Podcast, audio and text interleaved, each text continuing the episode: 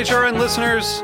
As we celebrate our 15th year, we are deepening our commitment to giving voice to the next generation of food systems storytellers, and we need your help. Our internship and fellowship programs help activate new possibilities for underrepresented and underestimated young people through experiential journalism, audio engineering, and production training. Through these unique programs, HRN helps food equity stewards build essential workforce readiness skills that expand their potential and foster economic mobility. Please consider supporting these critical programs. And with a minimum donation, you can be entered to win a dinner for two at an amazing restaurant in one of eight cities and tickets to a concert at a great venue in one of those cities. We have incredible partners across the country who have donated, as they also share our passion for helping to educate the next generation of food systems storytellers. Check out heritageradionetwork.org slash 15 to donate and enter to win today. That's heritageradionetwork.org slash 15 to donate and enter to win today. And make sure you donate before March 31st. Thank you. This episode is brought to you by the Michigan Cherry Committee. Learn more about the wonderfully tart Montmorency cherry at choosecherries.com. This week on Meat and Three, we're turning our attention to how the global pandemic is impacting our mental health and how food brings us comfort during these times. I've never understood why people have said I'm brave for solo dining. Food can kind of be a source of solace, or it can be a, a source of excitement or like an activity to, to keep you busy. When there's a crisis, typically the restaurant industry is one of the industries that springs into action in terms of being like, well, come in, we'll take care of you. Tune in to Meat and Three to learn more about the psychological effects of COVID 19, available wherever you listen to podcasts.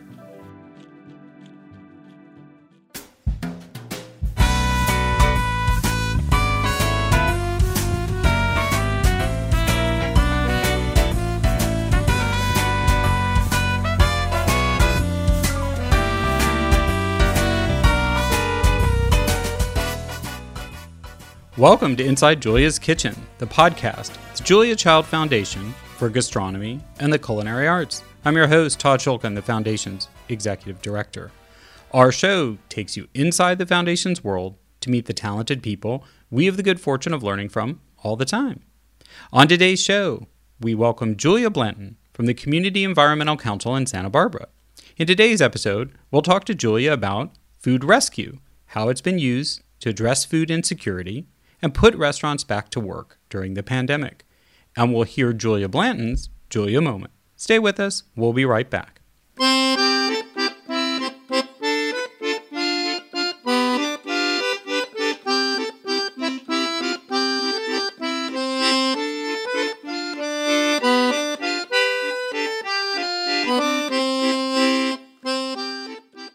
The Foundation extends its support to everyone coping with the COVID pandemic and to those exercising their rights of free speech and protest for solutions to racial injustice. As always, we launch the conversation with an inspiration from Julia. What would Julia think of all the tumult? Well, she certainly lived through some challenging times World War II, McCarthyism, civil rights, Vietnam, the AIDS crisis. To cope, Julia relied on her community. Whether it was her neighbors in Cambridge or Food World colleagues, she saw herself as part of the wider world, not an island of one. If there was a major problem at hand, you joined forces to make it better. In her lifetime, Julia supported many causes, some more privately than others, like Planned Parenthood. More publicly, she advocated for the American wine industry, to preserve culinary history, and for women to be given the recognition they deserved as food professionals. She was also an advocate for the bounty of Santa Barbara, somewhere she loved and wanted to share with the world. Certainly, Santa Barbara is known for its riches. This extends beyond its luxury estates shimmering in the California sun to its vineyards, crops, and vibrant marine life. But as much as Santa Barbara looks like a charmed city, it too has its challenges. It's expensive to live there, and the economy is heavily dependent on tourism. Between the recent wildfires, mudslides, and now the pandemic, Santa Barbara has its share of need. Today, we're turning our attention to that need as it's only become more acute in the wake of COVID 19. Someone working on the front lines of Santa Barbara's COVID relief effort is Julia Blanton, the Santa Barbara County Food Rescue Program Coordinator at the Community Environmental Council. which may be best known for organizing Santa Barbara's Earth Day Festival, but was founded 50 years ago to advocate for local environmental solutions, including how to create a more sustainable food system. Julia holds a degree in nutrition from Cal Poly San Luis Obispo and worked as a diet specialist in the nutrition department at Cottage Hospital. We met Julia when the foundation sought ways to help put local restaurants back to work while also helping those in need. A shout out to Katie Hershfelt at Cultivate Events, our partner at the Santa Barbara Culinary Experience, for the introduction. When we entered the conversation, the CEC was already working with the Santa Barbara Alliance for Community Transformation, also known as SB ACT, another nonprofit focused on the most marginalized, including the homeless. Together, they created the Community Food Collaborative, and the foundation was pleased to make a grant that helped support its launch. Julia Blanton joins us today to tell us more about the Community Food Collaborative and talk about the pandemic's impact on food security in Santa Barbara. Welcome to the podcast, Julia. Hi, good morning, Todd. Thank you. So, just big picture, how, how are things going in, in Santa Barbara right now? Things are coming to a, new normal. We're getting a little more comfortable what the current situation is and being able to respond to it. Um, needs are, are still there, but we're just adjusting a, as necessary. Well, that's good to hear. It's feeling a little bit more like normal. I kind of I, I see what you're saying where I am too. So I, I was curious because your your role already you were already doing what I guess you guys have termed, or maybe it's a, a term I didn't know that well, food rescue. So I, maybe you could just talk about um, what the CEC was already doing in your role before the pandemic in food rescue, just to kind of set up what you're already working on. Yeah, absolutely. Um, so, Santa Barbara County Food Rescue is a collaborative food recovery network um, with support from private, public, and nonprofit sectors. The goal is building relationships between donors with extra food and charitable organizations to prevent produce and restaurant quality food from going to the landfill instead, um, instead getting it to those facing hunger throughout the county. So, essentially, just making sure that food that has already been produced and utilized all of the resources gets to its end goal of feeding people. And so I assume that the kind of how the Community Environmental Council came to that, it was kind of from the waste side of things initially, and then it was kind of joined up with the need side of things. Was that the original kind of approach? Exactly. Yeah. In the last, I think it was 2016, Community Environmental Council partnered with the Food Bank and over 200 community organizations to assess the food system in Santa Barbara. So everything from growing food to disposing of food and finding or looking at ways that we could make a more resilient food system in Santa Barbara County. Um, with that, there were 16 strategies that were born, and one of which was reducing food waste, and another was um, increasing food access for all because I think this this topic has come up quite a bit in in the pandemic, particularly once you you know it sort of lockdown started and people started panic buying, and you know people were saying there's enough food, there's enough food, but there's this big there's always been this big des- big disconnect between the supply and the need, and that that was already in play, I assume. I mean widely, but in Santa Barbara as well. Exactly. A lot of the food sources do come from outside of the county, um, and so we do have a, I guess, centralized or de- you know delocalized food system, which affects the whole supply chain in the food industry. And so, how did the the community food collaborative come together? So after the pandemic hit, um, we just began looking at ways that we could use our distribution channels, relationships, and networking mindset to serve the community in a different way. So we just started reaching out to our partners to learn how the pandemic was affecting them and, and what else we could do to support. So as you mentioned, SB ACT um, is one of our partners. And we learned from them, CityNet and New Beginnings Counseling Center, that our neighbors experiencing homelessness were abruptly unable to access their normal sources of food. And at the same time, we were seeing the disruption um, at local restaurants and the distribution of from farmers. Um, so having to seize their normal operations put them in a precarious position. And we saw the opportunity to support both by raising funds to purchase um, meals per, per, or made with local ingredients.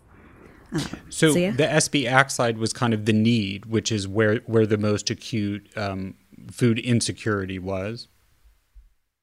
Yeah, there was a number of populations that were at risk, but the unsheltered population for ter- for sure took a hit because the ways that they normally get food were just abruptly shut down. Congregate meal sites were no longer um, acceptable, you know, with CDC guidelines. They weren't able to panhandle anymore because people weren't out and about the way that they used to be. Um, and a lot of charitable feedings happened through churches or faith based organizations, which rely heavily on volunteers, many of which had to stay at home due to shelter at home orders. So, very quickly, they went from you know having food to to not having food and unfortunately they don't have a backstock because they live with what they can carry um, and so it was something that needed to be addressed quickly and then on, so that's on the acute need side. But then on the supply side, I, I, think you're really familiar with this, and most people listening will not even know what food rescue is or kind of understand it. So can you walk us through kind of what was happening between both the restaurants, but also like the suppliers that supply the restaurant or, or, or even bigger food service things, right? There was a giant overstock of stuff that would normally have been put into the pipeline that was, I assume, either sitting in trucks or sitting in warehouses. Exactly. So, in general, food rescue just focuses on excess food, say at restaurants or grocery stores that had already been ordered. But when COVID hit, when all the restaurants had to close down or grocery stores were impacted, now, like you said, there was a backstock at distributors um, or at the schools that had to shut down. And so, very quickly, we learned that there was an excess, like you mentioned, in warehouses that we could utilize. Um, and get to people that were hungry. So even before the Community Food Collaborative, we quickly activated and got some food from Sysco Foods in Oxnard that would have gone to waste and got it to another chef who volunteered to cook that food um, as as a quick response and get that out to the homeless population. And while we were doing that, we were in conversation um, with CityNet and SB Act on how to develop a more sustainable plan. And when when you are rescuing this food, both normally and then subsequently, are you usually purchasing it or it's actually donated? No, all of this food is donated. It's um, generally what we get is on the prepared side of things, um, prepared meals that are the grab and go at local grocery stores or caterers that might have extra food. Um, our local food bank does a significant amount of grocery rescue as well, so getting all of the extra bread and non perishable food items for distribution. Um, so anything that needs to be pulled off the shelf for one reason or another, maybe it was overstocked, maybe it's getting close to its expiration date, then that would be pulled and donated to an organization because it's still perfectly safe to eat. Um, and that way we can get it out through our nonprofit network in Santa Barbara. And are you usually are you sort of a matchmaker usually in, in terms of your role? Is that really actually you're linking the the supply to, to the charitable organizations who who actually do the need identification and distribution. Exactly. I'll contact businesses that have extra food. So, like you mentioned, distributors, um, restaurants, caterers, and just let them know that this is an avenue, that they're protected by the law, um, and that we do have hungry people. So, most people are passionate about food um, and don't want to see it go to waste. So, they're excited to get on board. Um, and then I reach out to nonprofits and kind of play, like you said, matchmaker because sometimes people think even a little bit of food isn't worth donating, but then we can find a nonprofit that's only serving, say, eight to 10 people. And so that amount is perfect for them. So just learning what people have to offer as far as food donation goes and what the nonprofit needs and what they serve, and just connecting those dots. Um, sometimes bringing in a partner for transportation, um, such as Veggie Rescue. So our pilot project was with the Chumash Casino um, in Buellton, or we got it donated to this Buellton Senior Center, um, and they're located in Santa Ynez. And so we had to engage Veggie Rescue, who picks up the food and transports it for us. And how how are the shuttered restaurants and or hopefully previously shuttered restaurants? How did they get involved, and what part did they play when you started the community food collaborative? Yeah, we we were just hearing the feedback from food donors and other food partners that the restaurants were closing and that they were sad about having to lay off their employees, trying to find ways that they could help, knowing that there were a lot of food um, insecure members of our, our, community. And so we just, I don't know exactly how it happened, but we got in contact with Sherry Villanueva at Acme Hospitality, who was trying to find ways to, to support her staff and keep them on board because they really are like a family. Um, and so when we learned that she had to lay them off, um, we you know again thought of the way to to keep some of them on board and actually purchase meals from them which is you know, more, um, I guess, just supporting the food system while we look at longer term solutions. And so, right with Acme, um, which is kind of the parent company to several local restaurants in Santa Barbara that Sherry runs, they opened a couple of their kitchens to then help. Were they using their own suppliers, or you kind of worked together to link up between their suppliers and your suppliers to get food that they could then make for for the various other charitable organizations to distribute? Yeah, in this example, she took the reins um, and just continued to use their normal suppliers. And we did choose to work with her because we know that she sources locally. Um, and so we wanted to make sure that we were keeping as much of the funds local um, and supporting the different farmers or food suppliers in our area. And I think one of the things I was struck by is there's this there's the kind of disparate need amongst the different uh, food insecure communities in terms of uh, food banks are great, but but you need certain things in place to be able to actually utilize the food from the food bank, and how much need there was for actually prepared foods or prepared meals that either didn't require any heating or just a microwave. Could you kind of take us through that th- those those kind of important differences for the I, that I think a lot of people may not. I'm, it's easy to understand, but have been aware of or thought through. Yeah, absolutely. We were a little surprised as well at how many different types of people could benefit from the prepared food.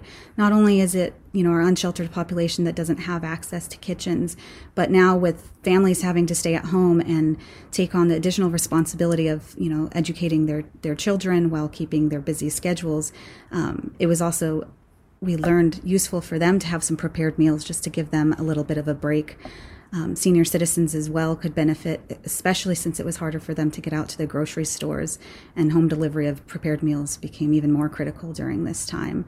Um, something else that we learned about, which was something new for us, is the amount of farm workers who were in a, in a new position because some of them still had to go to work, but with the changed grocery store hours, they had less ability to purchase food for themselves.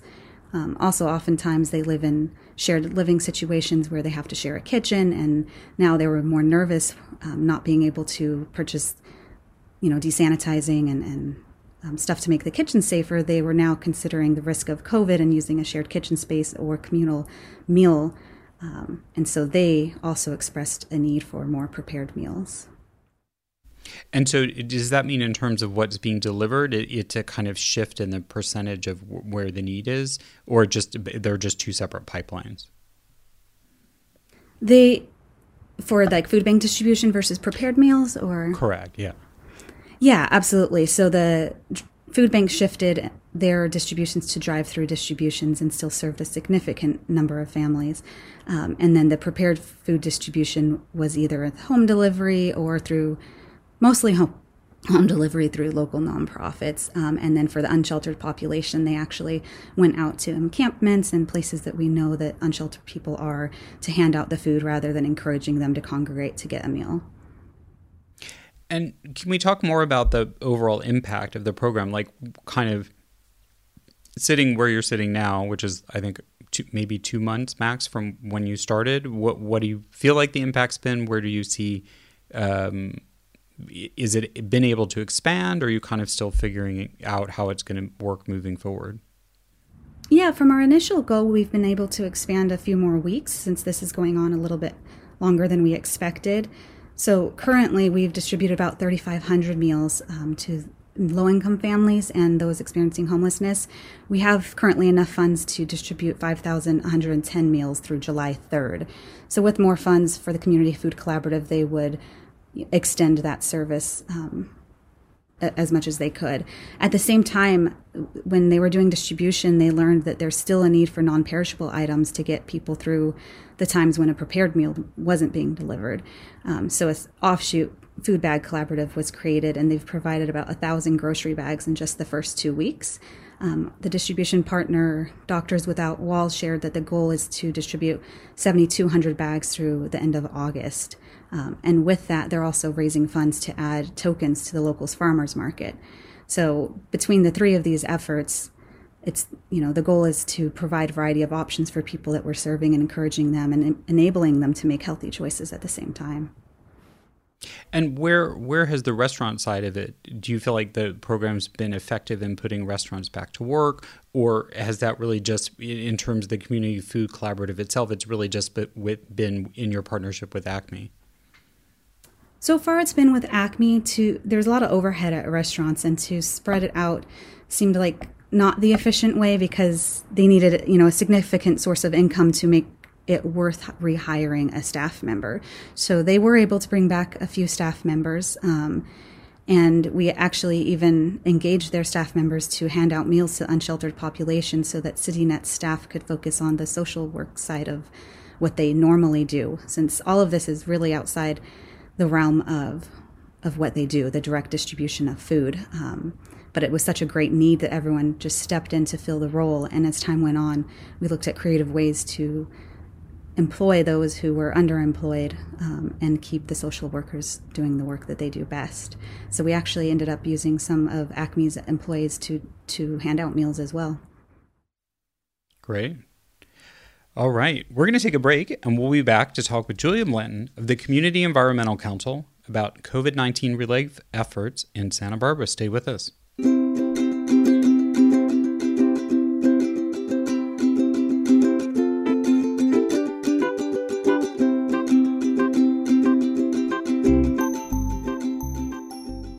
This episode is brought to you by the Michigan Cherry Committee. A cherry isn't just a cherry. When it comes to tart cherries, the wonderfully US grown Montmorency tart cherry variety is the cherry with more. They're available year round, dried, frozen, canned, juice, and concentrate. US Montmorency tart cherries are also one of America's superfruit, which means they're good for you. Tart cherries contain many antioxidants and beneficial phytonutrients, including anthocyanins, the pigments that give tart cherries their bright red color. And don't forget about flavor.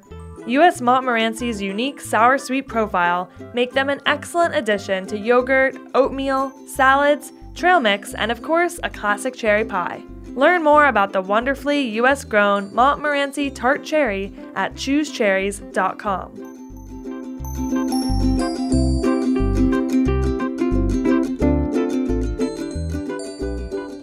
Welcome back. We're talking to Julia Blanton from the Community Environmental Council about the Community Food Collaborative, a COVID relief effort in Santa Barbara supported by the foundation. So, Julia, I wanted to talk to you more about this kind of picture of who in Santa Barbara have been historically the most food insecure and how has if at all that picture changed? Because I, I do think obviously most people's imagery of santa barbara is of beauty and luxury and prosperity and and this kind of side of the city is is certainly not what's in most people's consciousness they've been there, maybe they have seen that it has a sizable homeless population, but this is bigger than that. So, could you kind of take us through who tends to be the most food insecure in Santa Barbara and whether that's kind of the same or how it's changed under the pandemic? Yeah, absolutely. Um, Santa Barbara, like you mentioned, does have this um, separation because it's a very high cost of living, yet nearly 30% of the workforce is in hospitality, retail, or agriculture, all of which have been heavily impacted and or normally low income jobs, which leave people on the, the edge of need. So when pandemic hit, we very quickly saw people who historically never needed help or were seeking food assistance all of a sudden needing help. Um, already, like you mentioned, pre COVID, 21% of adults were experiencing food insecurity in Santa Barbara. So that's one in five, um, and that's before COVID even hit. So definitely saw an uptick. The food insecure population is, is not just unsheltered peoples, it does fit the gamut or go across the spectrum. Students, um, about 40% of students are low or food insecure, low income families, senior citizens. Um, unfortunately, we've learned that Hispanics are nearly twice the rate of food insecurity as non Hispanic whites. So in Santa Barbara, that looks like 15% of, of the white population being food insecure, whereas 30% of the Hispanic population is. Um, and we've seen just an amplification. It really is across the board where we're seeing the different populations experiencing food insecurity um, and needing help or having to choose between paying bills, paying rent, or purchasing food. Um, yeah. So I think you're saying the overall picture of who tends to suffer from food insecurity that hasn't changed dramatically. It's more just the the the magnitude uh, of that. Exactly. And just break it down because I think it's it, it's a little bit easier for people to say, oh well, of course, homeless people would need food and all those things would happen. But out of this kind of general population of need that you're talking about in Santa Barbara, the homeless population is how small a component of it? I don't have exact numbers, but it it definitely is a small part. I wish I had something more solid for you, but um, typically speaking, what I've heard from local food banks is that even you know a family having an unexpected car expense or in this case an unexpected paycheck that's enough to put them at the edge of not knowing where their next meal might come from. So it's definitely you know a bigger problem for for families and the people like you said that others wouldn't expect needing food assistance. And a large percentage of people who who are working they're just not working at either wages or with consistency that's sufficient to to keep up. Exactly. So since we talked about a little bit that food rescue was something you were already doing, do you feel like the pandemic is going to reshape your work or you because you kind of mentioned like you were hoping it would just be a sort of for a period of time or are you starting to feel like it's not going to be the same moving forward yeah, it's just accelerated our work. I think the network that we were building was meant, you know, for longevity. Um, the pandemic has just has brought it forward. In 2018 and 2019, together we rescued about 38,000 pounds, but so far in 2020 we've rescued over 80,000 pounds. Um, so we're just wow. seeing an increase of donations. Yeah, yeah, and bringing more attention to um, our network and our partnerships. So in addition to these increased donations, we've been able to engage more partners and learn about different nonprofits who are interacting with these low income families and sharing their need. Um, so we had already had big ideas for the future of our network, how we could continue to promote collaboration, get different nonprofits working together to work efficiently, bringing in different sectors to show how intertwined our goals are, how reducing waste, um, protecting our environment, and feeding people really all come together with food rescue. I dreamt of creating a network of community kitchens that could receive this rescued food and prepare it or repackage it, giving us more time to get food to those who need it, or just providing an option for people who had an inability to cook for themselves, whether it be a lack of time, a lack of knowledge, or lack of access to kitchen space. So, with the pandemic, it really just moved these goals forward and highlighted them for people who weren't seeing the need before. Um, we also saw an example of this community kitchen dream that I have in um, the Salvation Army Santa Maria Corps in Santa Bar in Santa Maria. Um, so with some of this food from Sysco, it was transported by Veggie Rescue up to Santa Maria, where they were able to increase the number of meals they were making from 120 meals daily to 900 meals daily for distribution through their partner organizations. Uh, so it's just huge to think about the impact of food that might have ended up in the landfill or likely would have ended up in the landfill now being reprocessed and getting out to people who, who could eat it. Um, so the goal now is to expand that, um, you know, have a number of kitchens that can receive this food and bring down the cost of prepared meals for distribution through our partners. And so these community kitchens would be like more permanent facilities rather than a reuse facility to serve this function and need. Yeah, I mean, we're looking at using shared space rather than opening a kitchen that's just for that purpose, but but utilizing underused kitchens. So if a kitchen's not being used in the evening or on the weekends, we could bring in volunteer chefs to use rescued food and create meals for distribution. So it is really about sharing resources throughout the county and partnering together to make something happen.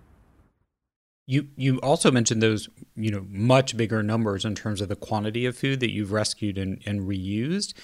What are you hearing from the suppliers that you work with who usually have this excess food and obviously have more? Are they kind of are they saying to you like, well, we hope in the next two months we actually won't have very much to give you, or do you feel like this is systemic in the food system right now, so it's kind of these efficiencies exist where it's just always going to be there or you're not really worried about it going away yeah it's it's complicated because the goal is always to to not have excess um, but there's so much that's unpredictable so that there will inevitably be some amount of excess. It might not be to the same level, but there always needs to be a channel or a procedure in place to to utilize that extra food. Um, right now, what we're learning from some of the restaurants is a change in purchasing options. So before COVID, they were able to order on a daily basis exactly what they needed or were anticipating for the next day. Now, since the supply chain has been disrupted, they have to think a little bit more forward. They can only order two to three times a week, so they're just not as adjustable. So even at the restaurant side of things, as you know, from day to day, the community needs change or comfort level in going out to restaurants, there could be even excess on that level. And then when you bring that up to the distributor, likewise, they don't know or can't predict exactly what the needs were or are. And so they have to prepare and have what restaurants might need, but that could change on a daily basis. So we do see the need for food rescue and extra f- food to be ongoing. Um, it's just, you know, un- unpredictable. But it sounds like from that under under unpredictable nature, you're not terribly worried that like suddenly things get much improved six months, there will be no excess food to be had. It just it sounds like it just seems inevitable because of the uncertainty and inefficiencies that there's ultimately is a supply. Exactly, exactly. And there's other situations that, you know, just come about. So for example, with the fires and power shutoffs, if a kitchen or grocery store or any place um, has a power shutout and the refrigeration is going to be affected, we need an avenue to quickly uh, you know offload that food and get it to another area that does have power and can serve that food rather than letting it go to waste. I see. And are you the main group that's doing this in Santa Barbara County right now, or are there several? So the food bank does a significant amount of grocery store rescue. Um, we stepped in to fill the gap from restaurants and prepared food recovery. But I think the goal together is to build a countywide network that encompasses all of the different food rescue efforts so that we can, you know, work more in uniformity and have a, a, a plan or a clear system in place. So where they the food bank will rescue from grocery stores, we might rescue from restaurants, and Veggie Rescue gleans from local farmers. And so we're just working together to make sure that all areas of the food system are covered. And do you feel like there, or are you in touch with a network of similar providers in throughout California, or is this how how unique? I guess I'm asking is this kind of program to Santa Barbara County? Yeah, absolutely. This is something that's growing. Um, there's growing attention. We are learning from an example organization in Orange County who's been around a couple more years from us called Waste Not OC. Um, and I think it's still unique to have this collaborative approach. Oftentimes, people are very siloed um, or you know busy and it's difficult to collaborate sometimes so i think it's new to promote this collaboration and work together but i feel like it's an avenue that will really start growing in california throughout different counties well, I also I love that it's an intersection between environmental action and food justice and and and food resources because oftentimes those are kind of to me like separate avenues and they don't come together. And I assuming it in some ways it's the funding that the environmental council gets that enables this unique rescue operation to happen. Exactly, exactly. Even when talking with current organizations that were doing food rescue on some level, you know, they were looking at the one side of it, of feeding people and not realizing at the massive impact that has in diverting that food from the landfill. Um, when food, you know, is wasted, all of the resources that went into producing that food are wasted. And then in the landfill, it breaks down into methane, uh, which is 20 times more potent than carbon dioxide at global, you know, creating global warming. So it's critical to keep that out um, of the landfill. And just like you said, it's a, it's a great intersection and an opportunity for organizations that might not have otherwise connected or talked to to come together for a common goal. Yeah, no, I think that doesn't get brought up in the conversation. And I know we talked to you earlier about what's been going, what World Central Kitchen has had going, and with Frontline uh, Foods. Have you had more interaction or an update from them on what they're doing? Because I because their dialogue tends to be much more about need and responsiveness and reusing chefs, and a little bit less about there's actually this great environmental benefit to what they're doing as well. Yeah, I haven't had a very recent conversation, but a couple weeks ago I spoke with Jason director of procurement. Correct me, I might be wrong. Um, but he lives in Ventura County and works with World Central Kitchen. And he was sharing that, you know, pre pre-COVID, they in disaster response they would open up like one central kitchen to prepare a bunch of meals. But the, since this disaster was different, they activated to hire the local restaurants and, and put people back to work. So I think they're an adaptable organization as well. Um, and again, motivations might be slightly different. I don't know if they participate in food rescue, but I could imagine it, it only makes sense. Um, so we're just just like them, kind of adapting to the different needs at hand. Well, it seems like a new a, a new horizon uh, as much as uh, they they've got the the kind of uh, uh, ready meal sort of supply chain down. That the the link that you could provide from your experience might be uh, well with well worth exploring with them for as, as we get through things.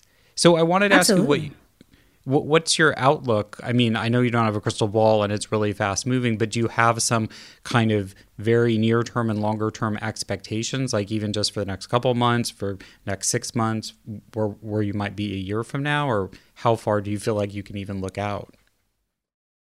Yeah, like you said, that's a slightly difficult question, but we we've been continuing to check in with our nonprofits and different partners about the needs in our community, and as different um, programs begin to shut down, we just expect that the needs to go up. There's a high um, likelihood that more people might experience um, homelessness where they might not have before because they are facing eviction from not being able to pay rent for the last couple of mo- months. Um, so, yeah, we're still just hearing that the need will continue and we have to find more affordable, sustainable ways to, to meet that need. Um, how quickly we'll be able to engage, you know, just depends on how quickly we can get funds and, and move some of these conversations forward. But I feel like the energy within the nonprofits is is very positive and that people are very willing to work together. So um, yeah, I just imagine moving forward some of these conversations, maybe activating a few more community kitchens and finding ways to bring the, the meal costs down and, and, developing programs that not only serve this immediate need but will prepare us for, for the next disaster because unfortunately as we know it, this won't be the last one. Yeah, unfortunately. So you said right now you have funds to run through July and to keep the community food collaborative going through then. Is that? Mm-hmm. But you're. I also think you said you you you'd like to think that would be enough, but you anticipate it the need being there for many months after that. Absolutely, yes. So, with more funds, we'll be able to serve more people through the collaborative. And then again, we're also looking at ways how the collaborative could shift. And as restaurants are able to reopen and have some normal sources of income, we might be able to shift to more of this community um, kitchen model or, you know, using more recovered food to bring the cost down so that we can feed more. Um, I envision a hybrid in different areas for to serve different needs. Um, so it's a couple different programs, but all within the same mission of, of feeding people, bringing the cost down, working together with other nonprofits, and just adapting to the, to the current need. Well, and I think that point you made is really a good one for people to keep in mind that you're anticipating that even if everything with the pandemic in terms of public health improves, you're still anticipating the the impact of the economic implications of it and that that would create continued food insecurity right? That's what you were kind of stitching together. Mhm mhm and we're already looking at or talking to different organizations that serve farm workers students seniors um, again the unsheltered population and, and asking them you know what are you seeing what it and and it's exactly what you just said we're expecting the need to go on and we're expecting to have to find different solutions um, and I think working together is the, is the best way to do that. So some of these groups that have stepped up to handle direct distribution will be needing to step back and return to their normal operations as a nonprofit. So we will continue to look at different ways to to meet those needs. And are there ways the folks listening to this podcast can help? Yeah, I would say considering a donation to SBC Food Rescue, the Community Food Collaborative, which is sponsored by SB Act or other nonprofit partners. Um, depending on the area that, that you live in, I would encourage you to find out what the local resources are and volunteer if you're able to. Um, I also encourage individuals to pay attention to their neighbors because sometimes there's a lot of shame associated, or those who need help the most don't know how to access benefits. So if you're aware, then you can share that with your neighbors. Um, and then if you work in the food industry, then consider donating your surplus food to a, a local nonprofit. Um, yeah. Great.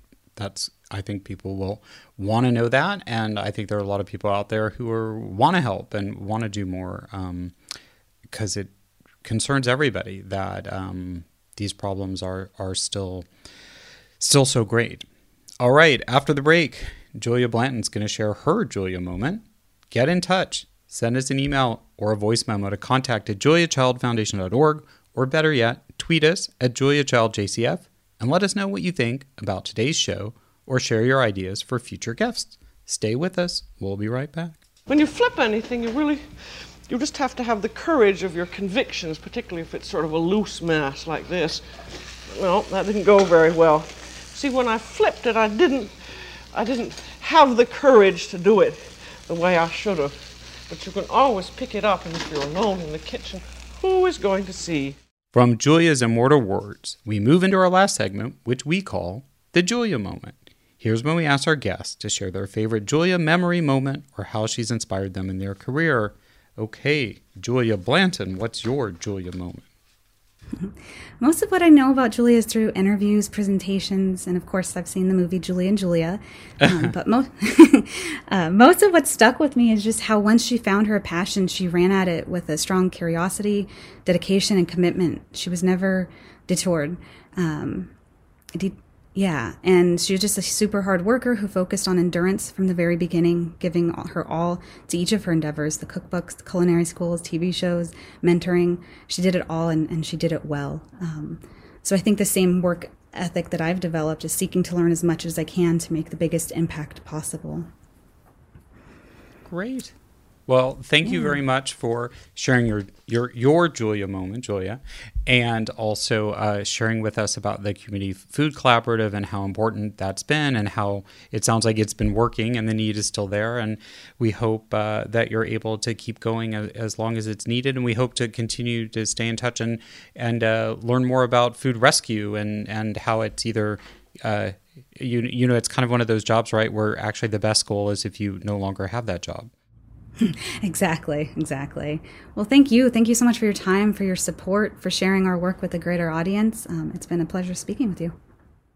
Likewise. And thanks everyone for listening. So, to learn more about the Community Environmental Council, you can go to cecsb.org, and it's at cecsb on Twitter and Instagram, and cec underscore SB on Facebook. You can also go to sbcfoodrescue.org and that has all the different ways you can help that Julia talked about. And if you want to find out more about the Santa Barbara Alliance for Community Transformation, it's at SB Act Now on Instagram, Twitter, and Facebook. And their website, it's sbact.org. Coming soon, the Julia Child Award announcement and more summer news you won't want to miss. So please follow us at Julia Child on Facebook and at Julia Child Foundation on Instagram. It's at Julia Child JCF, and I'm at T Schulkin on Twitter. The Julia Child audio clip from The French Chef is used with permission from our friends at WGBH. Thanks as always to my co producer of the Foundation, Lauren Salkeld, and our sound engineer at Heritage Radio Network, Amanda Wang. Our theme song is New French Horn by Novi Valtorni. Please remember to give us a review, it really helps new listeners discover the show. We're on the air on Heritage Radio Network on Thursdays at 4 p.m. Eastern, 1 p.m. Pacific, with downloads available soon after wherever you find your podcasts. We look forward to bringing you back into the Foundation's world next time on Inside Julia's Kitchen.